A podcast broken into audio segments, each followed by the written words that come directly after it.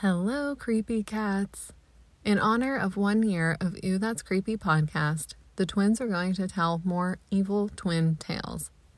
This episode, Melissa is going to tell Jackie about the Blankenberg brothers, twin pediatricians working at a joint practice in Hamilton, Ohio. However, these two trusted pillars of the community were keeping dark secrets. Please be aware that this episode will heavily discuss sexual assault, child grooming, and addiction. Listener discretion is strongly advised.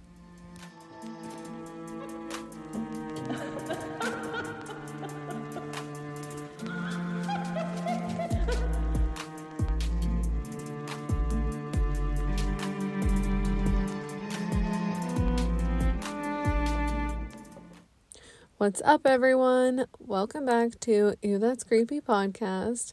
I hope you guys are having a great January.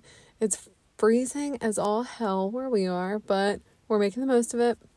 And we hope you guys are having a good new year so far, since we are in January. And as we said before, it's 1 year now of the podcast. We wanted to pick a theme that was close to our heart for the podcast, and just because we're twins, we wanted to do some twin murders again. Well, we're gonna call it Evil Twins this time, because mine isn't actually murders, but this is a lot of crimes that they commit, so we'll just call it Evil Twins, and it'll be like a spin-off of the first podcast episodes we ever did. And we also did girls in both of those stories. Yeah. Girl sets of twins. So, we're covering the guys today. This one is for the dudes. That always makes me think of Baby Mama when she grabs the mic and she's like, this one is for the ladies. Oh my god, and it's Lady in Red. Yeah. Love it. Anyway. But, okay, and I will just give a trigger warning right now, guys. My episode's pretty gross.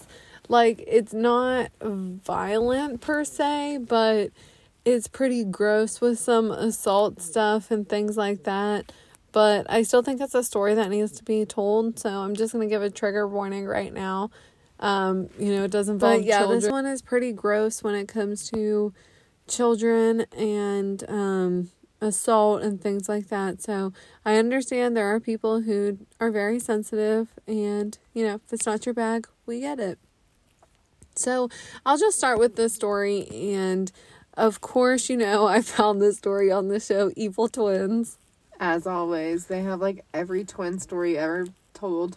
If there was a twin that even had an evil thought, like, ID is on the trail, and they're making an episode of Evil Twins about it as we speak. They really are. So my episode that I'm going to tell the story of is Evil Twins Season 4, Episode 3. And this story is about the Blankenberg twins.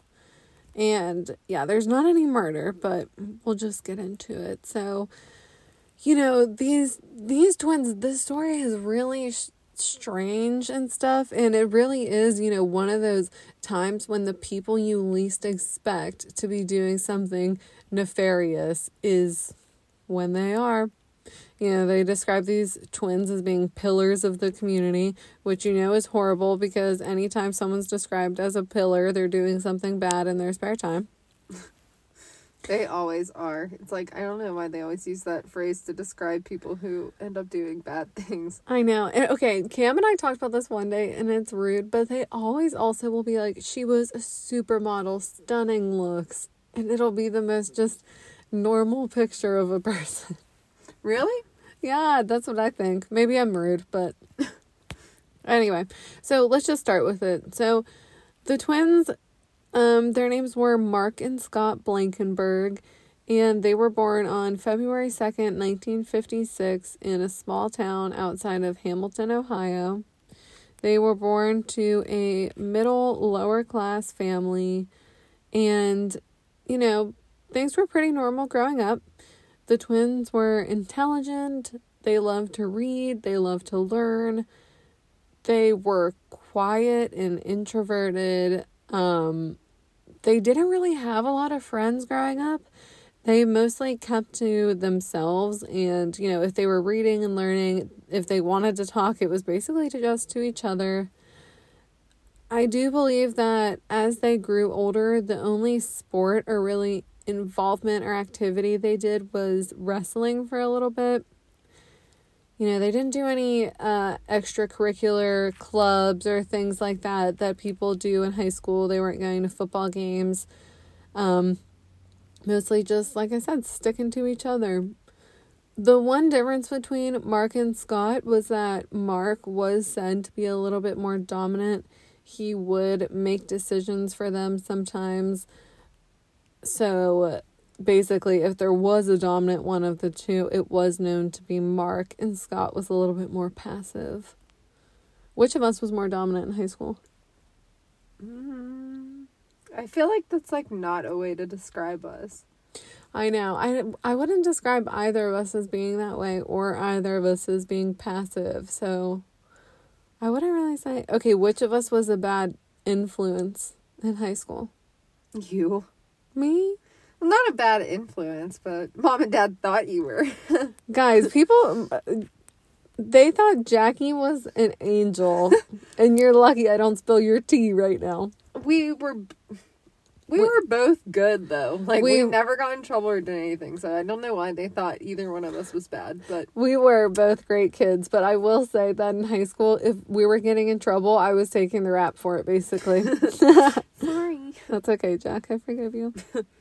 So, yeah, that was, Mark was the dominant one, Scott a little more passive, but both of them were quiet.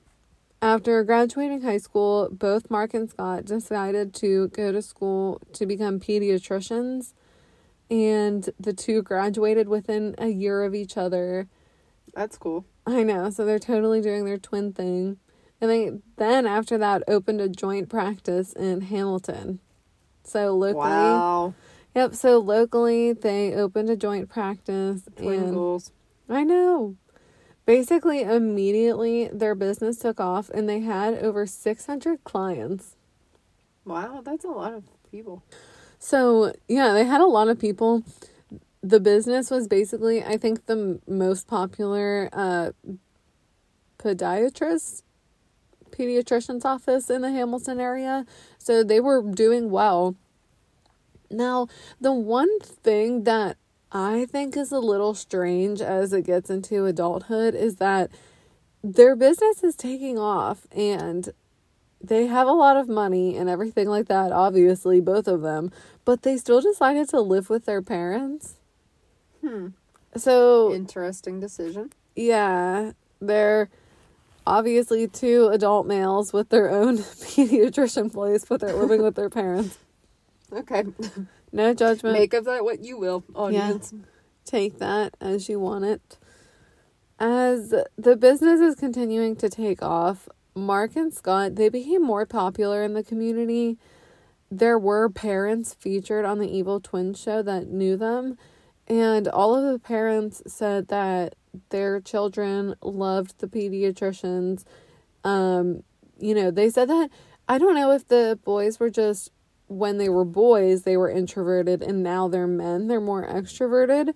But on all accounts, they said that both Dr. Mark and Dr. Scott enjoyed spending time with the children and were really talkative. They would make jokes with them and make their parents super comfortable and everything like that. So they really were doing great. And thankfully, at one point, it was reported that the twins decided to buy a house and move out. However, after purchasing it, and they lived there for a week, the twins decided to go home. I'm not sure why. Okay. I know. I was like, so both of you guys move out and both of you just want to come back home after a week? Kind of strange. Their parents must be cool. Yeah, and what's even a little weirder, though, is that they decided to keep the house that they bought, and they're just not going to live in it. So, I'll get more onto that in a second. So, at this point, Mark and Scott they're full adults. They have this booming medical practice. Some in the community did think it was a little weird that they lived at home or whatever, but they still, you know, they just thought maybe it was a small town.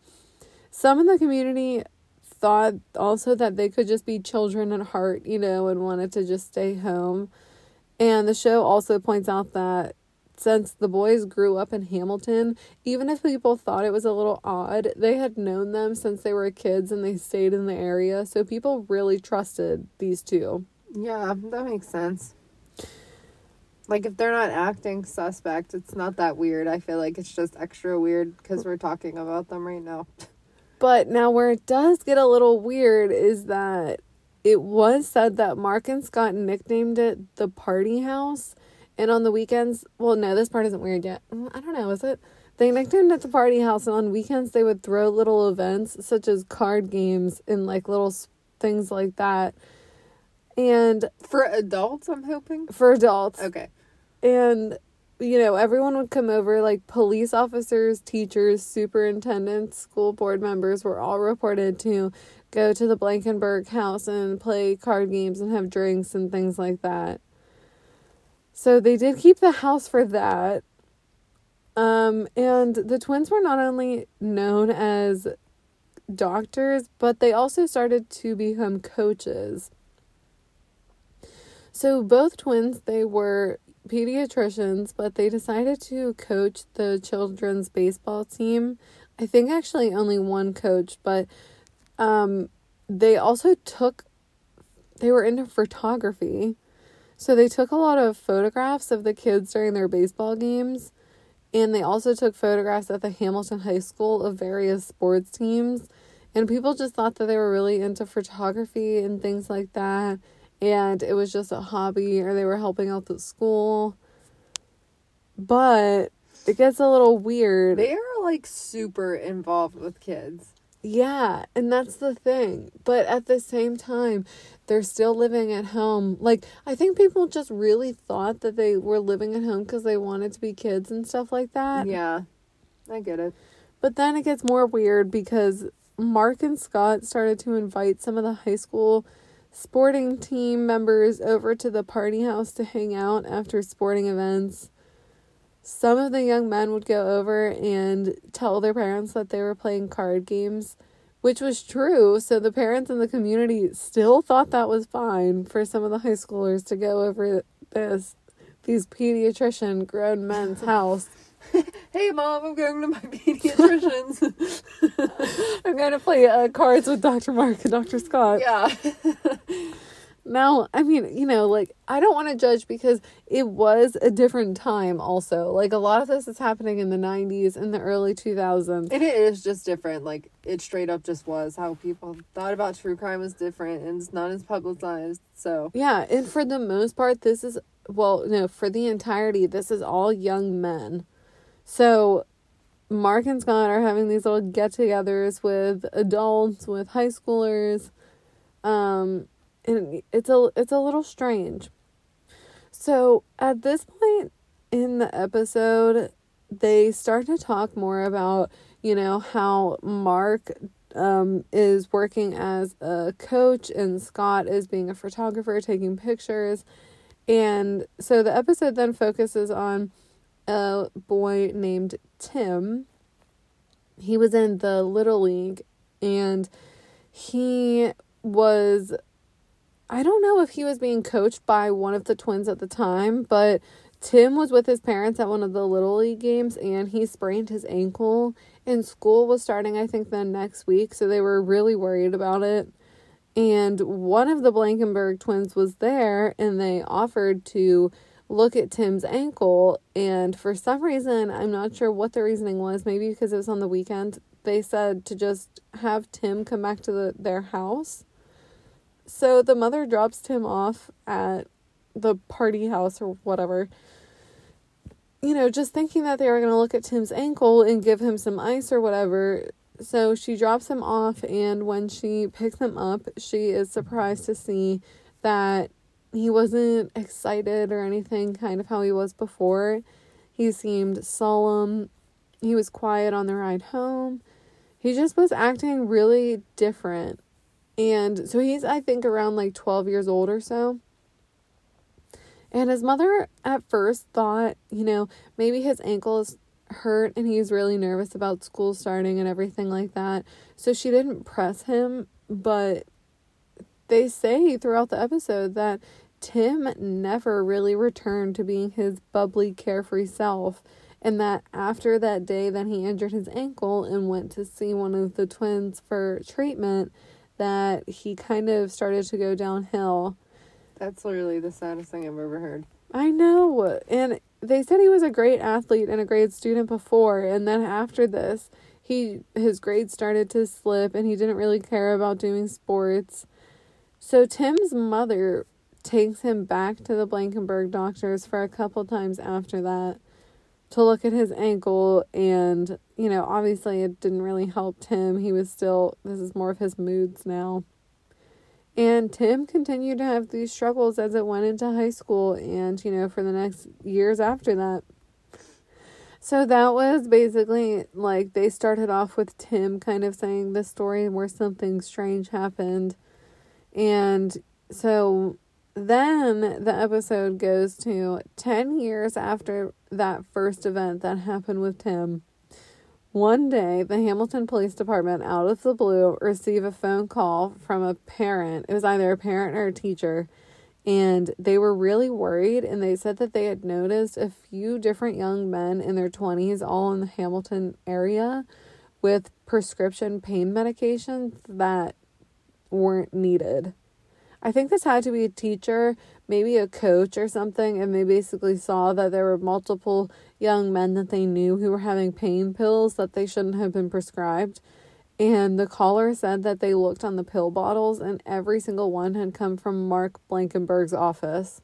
That's super sus. And all the young men were former patients of Dr. Mark. So now this phone call kind of course, spirals into the story that I have for you today. Thankfully, after receiving the phone call, police took it very seriously, obviously, because this is a pediatrician and multiple people who could be prescribed prescription pills that they don't need. They get the name of one of the young men who had the pills on him from Dr. Mark, and that young man was actually Tim from the beginning. Oh my gosh. So 10 years had passed and Tim is still connected to Dr. Mark. Tim was a young adult. He was married and had a young son at this point. Police decided to bring Tim in first because, well, I'm not actually sure if they brought him in first, but either way, police decided to bring Tim in and just ask him point blank about the medications and why he had them, if they were prescribed. Tim said that Dr. Mark was still his doctor, even though he was an adult now. And the officer asks Tim, okay, does your son see Dr. Mark also? And Tim really quickly and harshly said, no, I would never let my son go to him. Okay. So the officer obviously thought it was weird, and he just is kind of trusting his human nature and said, you know, why is that? To keep the conversation going. And to the officer's surprise, Tim has a very physical reaction, and he actually becomes sick and starts to vomit into the trash can. Oh my gosh. I know. So sad, thinking like what he must have been feeling. Oh, yeah. The officer also said that, oh my God, this part breaks my heart. Like, seriously. The officer also said that Tim was subconsciously hitting himself, like, in the groin area as he became upset. Tim, I'm sure, unfortunately, as you guys can guess where this is going, Tim tells the officer that Dr. Mark has been molesting him since he was 12 years old and first visited him to see his sprained ankle. So this all started when Tim was 12 and hurt his ankle. And like I said, he went to the Blankenberg home for treatment. Big, guys, trigger warnings up. It's very bad. Dr. Mark forced Tim to let Dr. Mark perform oral sex on him. And then after, he gave Tim $200 cash and a bottle of prescription medication. And he's 12 and he just gave him prescription medication after just assaulting him. Like, what the fuck is wrong with you? Yeah. And then Dr. Mark told Tim to come back when he needed more pills. Okay. How sick and disgusting. Yeah, like, I don't think he needed those pills. It's so disgusting. Regardless, he probably does, of your foul acts. He probably does now to deal with the trauma you just inflicted. Yeah. And now he's going to have, like, dependency issues on the medication. Exactly. Because, horrifically, this started a pill addiction for Tim. I'm sure that's what their game is. What they do now. Yes. It's so disgusting. And it started this really horrific cycle of when Tim would need pills, he would trade oral sex for getting more medication. Foul. And they're freaking preying on vulnerable people who they can easily get addicted, like to fall into this trap. That's so evil. Tim also told police that Dr. Mark was giving him cash and that Tim estimated he had probably received $100,000 total over the past 10 years. Holy crap, that's a lot of quiche. Yeah. It's like, what the hell are you guys doing? So, with all this information, police decide to pay the party house a little visit. Or arrest them. Yeah, basically. They got a search warrant really fast, obviously, and started to go through Mark and Scott's home. The first thing that they found were piles and piles, stacks, I'm not even kidding, stacks of high school photos that had been taken at sporting events. You know, stacks of baseball games, too, with Little League. They weren't pornographic, but many of them were odd, and, you know, some of them were of a sexual nature. Police even said on the show that there were over 300 photos of just one child bending over. Ew. So they're basically taking, which is just so... When you think of how scary and disgusting it is that you're just standing there taking 200 pictures at once like that of a stranger. Ooh, literally gives me chills. It is so... that's like everyone's worst nightmare. Worst nightmare when you picture someone lurking in the community. Yep, uh-huh. And shockingly, police learned that Scott was the individual taking the photographs. So at first they were going into this thinking it was Dr. Mark and Scott was living there. They're both wildin'. But yeah, then they find all the photographs and they're like, wait. Okay, so it's both of you. And another really strange thing that police found that they talked about in the Evil Twins episode was they found a small tin can that was used to keep condoms, and not all of the condoms were closed, so police noticed that one condom was used and had been folded up and placed back into the can neatly. So police really felt that there was some sort of significance with that, but when they tested the semen that was on that condom, it just came back to the twins. So they really have no idea what the hell was up with that. I don't want to know. Yeah, I don't either. They just, again, it was just something else that was so strange and really turned in the blink of an eye, what were these pediatricians who people loved into everyone thinking, what is really going on here? So news breaks to the Hamilton, Ohio community of this raid going on. At first, the community didn't even believe it, obviously. They just thought it was an allegation. I'll get some water.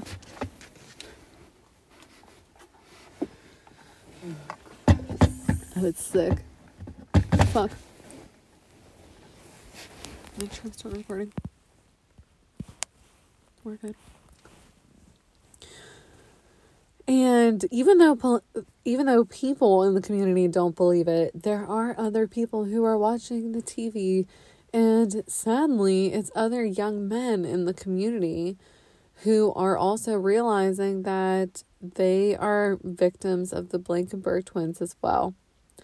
So more young men start to come forward to police, and the police and detectives really start to see a pattern here. So...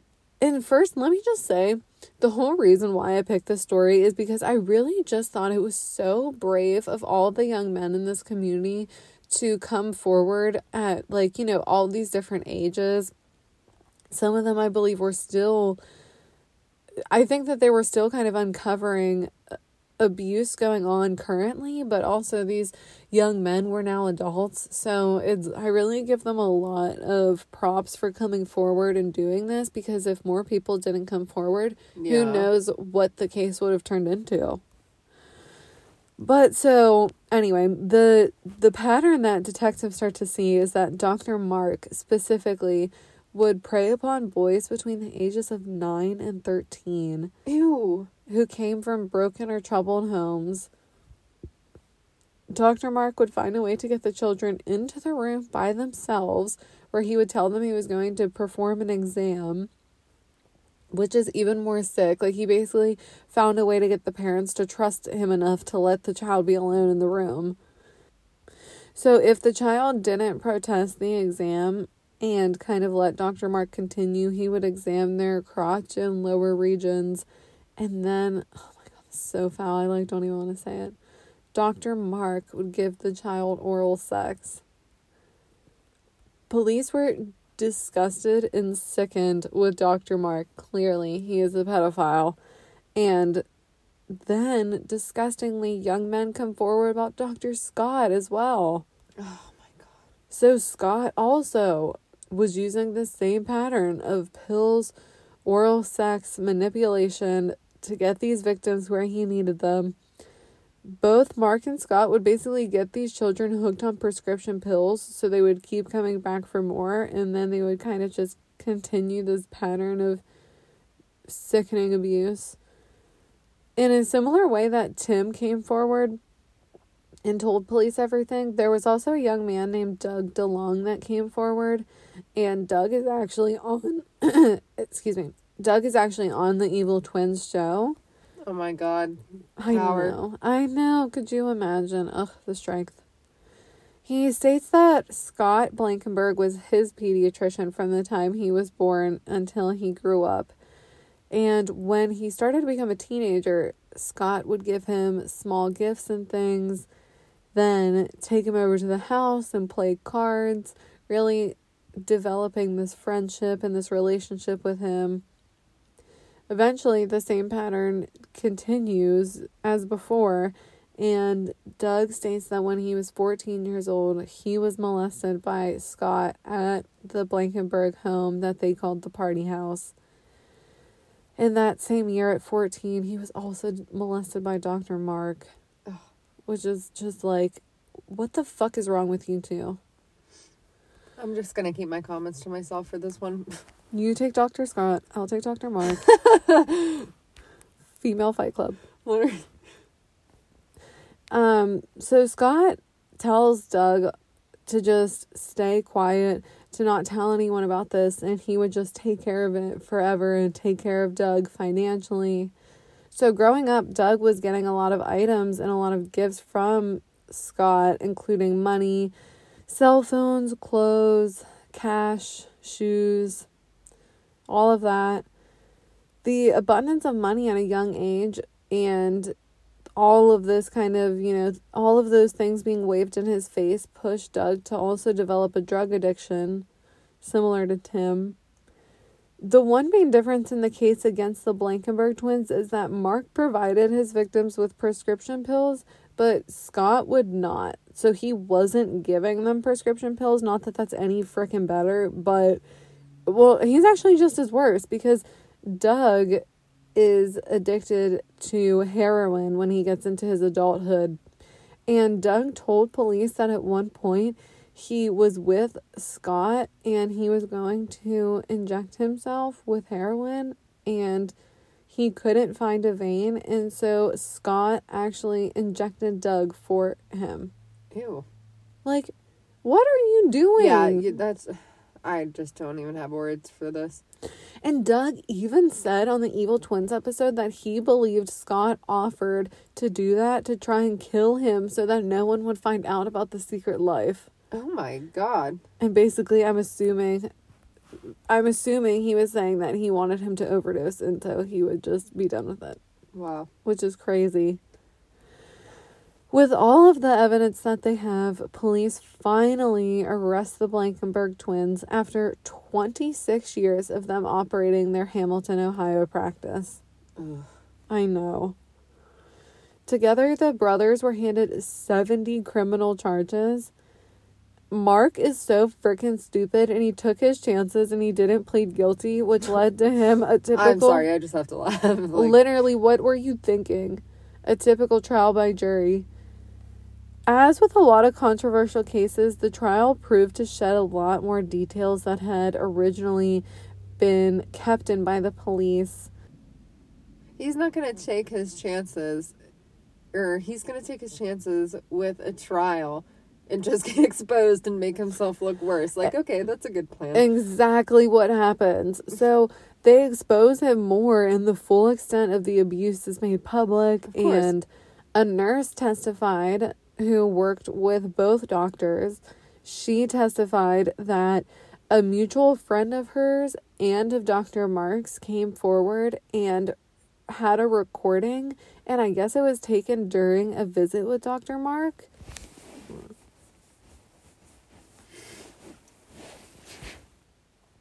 I'm not sure the exact context of the recording because this was in an article. This wasn't in the episode that I found this, but either way, the audio that was taken was of Dr. Mark during a doctor's visit where he can be heard speaking in sexual terms and then actually performing or be given sex acts with a patient.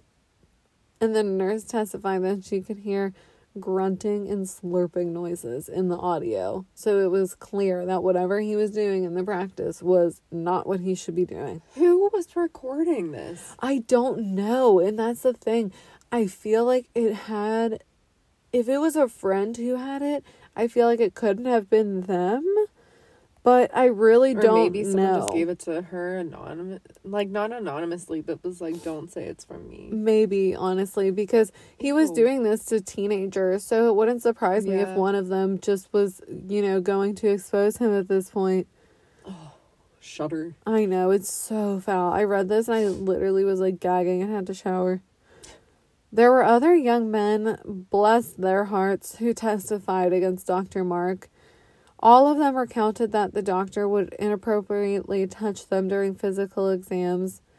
One young man actually told his parents that Dr. Mark would touch his genitals when smiling and looking in his eyes, but his parents just assumed that the boy was uncomfortable getting his first physical exam. Another young man said that Dr. Mark had been his doctor since childbirth and had touched him inappropriately since he was around 9. Now, there's another disgusting fact that came forward that might surprise you. Mark's defense is that he's totally innocent because the three young men accused were lying and they were bad. Oh. And I had trouble finding the exact details, but a lot of the articles said that the young men who testified specifically were known to have bad reputations in town. I think maybe some even got involved in some crime, but it pissed me off. So probably because of their trauma. Literally, exactly what I said, and it pissed me off. Because they have never known normalcy. And it pissed me off because there are parents who testified that their child changed the minute they saw Dr. Mark and Dr. Scott. Like Tim. Yes, exactly. So even if someone did get into trouble, I feel like it's their fault, and there were other people who came forward that didn't testify on the spot. So,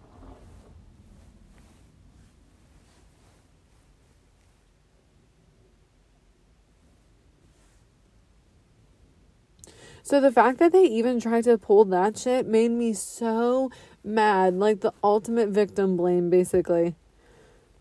But, thankfully, the jury was not buying any of it, because Mark was found guilty on every sex charge that was brought against him. Shocker. He was charged for an array of things, such as gross sexual imposition and drug trafficking. He was also accused of supplying urine to a minor so that he could pass a drug test, as well as injecting young men with drugs. His victims were mostly younger than 16. So gross. Mark was sentenced to a minimum of 22 years. So he got a lot of, he did, I feel like, get a lot of time. And I don't see him getting the minimum no matter what he's like in jail because of just the extent of these charges. I agree. Scott, however, did plead guilty. He received 13 years minimum. Some of his charges included unlawful sexual conduct with a minor, bribery, pandering sexual-oriented material with a minor. Court documents revealed that one charge was for molesting a 5-year-old boy. Like, I don't know how, I don't think the minimum should be 13. I think it should be at least 20 for that. I agree. The Hamilton, Ohio community is still reeling to this day. Obviously, still trying to put the pieces together. You know, everyone really wonders. There were people that came forward, but there's no way to really know how many victims, because I'm sure there are people who don't want to come forward. I'm sure there are people who don't even maybe realize that something inappropriate happened. Yeah. Doug, though, maintains that he is proud of himself for coming forward and putting his abuser behind bars. And he mentioned on the show that this whole thing helped piece his life back together. So I think he meant this whole thing helped him to get clean and kind of kick this, like, cycle that was going on. Well, I'm happy for him for that, because that I cannot even imagine. I know. And the crimes also sparked the debate kind of, you know, like nature versus nurture and the inheritance of family struggles. Everyone thought it was, like, weird how the two were seemingly normal and intelligent and everything's great for them, but they were having this secret, just discussing this. I do believe that some people also wonder if maybe perhaps there was some abuse in their household and that maybe there was kind of like a dysfunctional relationship with the family, but that's not confirmed. Either way, even if there was, none of that justifies anything that they did. And one final note, there were also rumors that there were going to be child pornography charges brought against both brothers in a separate investigation in another trial. I'm not sure if that's still ongoing because I think that they were sentenced in 2016. So I'm not sure if the child pornography charges are looked into more or if they didn't really have a case in that. Yeah, probably with the pictures, but they probably couldn't make it like... Yeah. Stick, but I don't know. But that is actually where everything ends, and both the Blankenberg twins are currently behind bars, not in the same jail, thank goodness. And I really just wanted to tell this story because I know it is disgusting and I know it is foul, but at the same time, you know, young men are assaulted and things like that just as frequently as young women are, but their stories aren't told as often. And I did think it was really inspiring how Doug came forward and Tim came forward. And when you think about it, if that call never came in to police letting them know that those pills were found, would this cycle still be going on? Because, you know, people are really afraid to come forward. People are ashamed of having this. Yeah, and it's also just, like, I feel like stories like this need to be told because it is, even though it's so classic to say, like, see something, say something, it's so true. Like, you don't have to be a parent or, like, a kid who's done that. There's really, when it comes to children, like, I just feel like no harm can come from being concerned. Exactly, or wanting to protect them. Or just be sure, especially if it's coming from the hands of a professional, like a doctor or someone who's in a power position. There's nothing wrong with being sure. Right, and I just feel like, you know, in any circumstance, I think that if you know in your gut something is weird, if you think it's weird for grown adults to have a party house where high schoolers are going, you know, always trust your gut. And I don't blame any of these parents at all, because there were parents in these articles that talked about dealing with this in their sons, and that's something they'll always regret, is taking their sons to these pediatricians. I'm sure. But, you know, it's just one of those things where I feel like there were warning signs that they were putting out there that things were a little strange, but Either way, I'm just really glad that people came forward and they were put behind bars, because like I said, I cannot freaking imagine if someone didn't find the pills, what it would have taken for them to be caught. Same. I'm just really glad they're behind bars, to be honest. Like, that's all I can say. I feel like I could say so much about this, but I'm just gonna hold my tongue, girl. I know. That was why I was like, okay, they don't kill anyone, but I feel like the story needs to be told because they're so evil. Yeah, like, so evil. They might as well have killed somebody. Yeah, and, you know, I've never heard of this, and this happened, you know, in Ohio. That was a lot. If you guys are still here with us, thank you. You're real ones. We hope that you guys, after listening, can go do something that'll put a smile on your face. Cleanse yourself. Cleanse your aura. Jackie and I still have some stickers to sell. If you guys would like to come see some cute little stickers, we have them on our Instagram. And you can find us, I believe, on Facebook. We're on Twitter. Everything like that. So if you guys want some stickers, let us know. Two for $5. Yeah. Holla, holla, holla. And thank you again, guys, for listening to us for a whole year. I can't believe we're already doing twin stuff again. We love it. Thank you guys so much for listening. And we will see you guys next time on another twin episode. Woo! Bye! Bye. Want to creep on us? Follow us on social media at Ew, That's Creepy Podcast, or send us an email at ewthat'screepypodcast@gmail.com. Don't forget to rate, review, and subscribe. Thanks, Creepy Cats!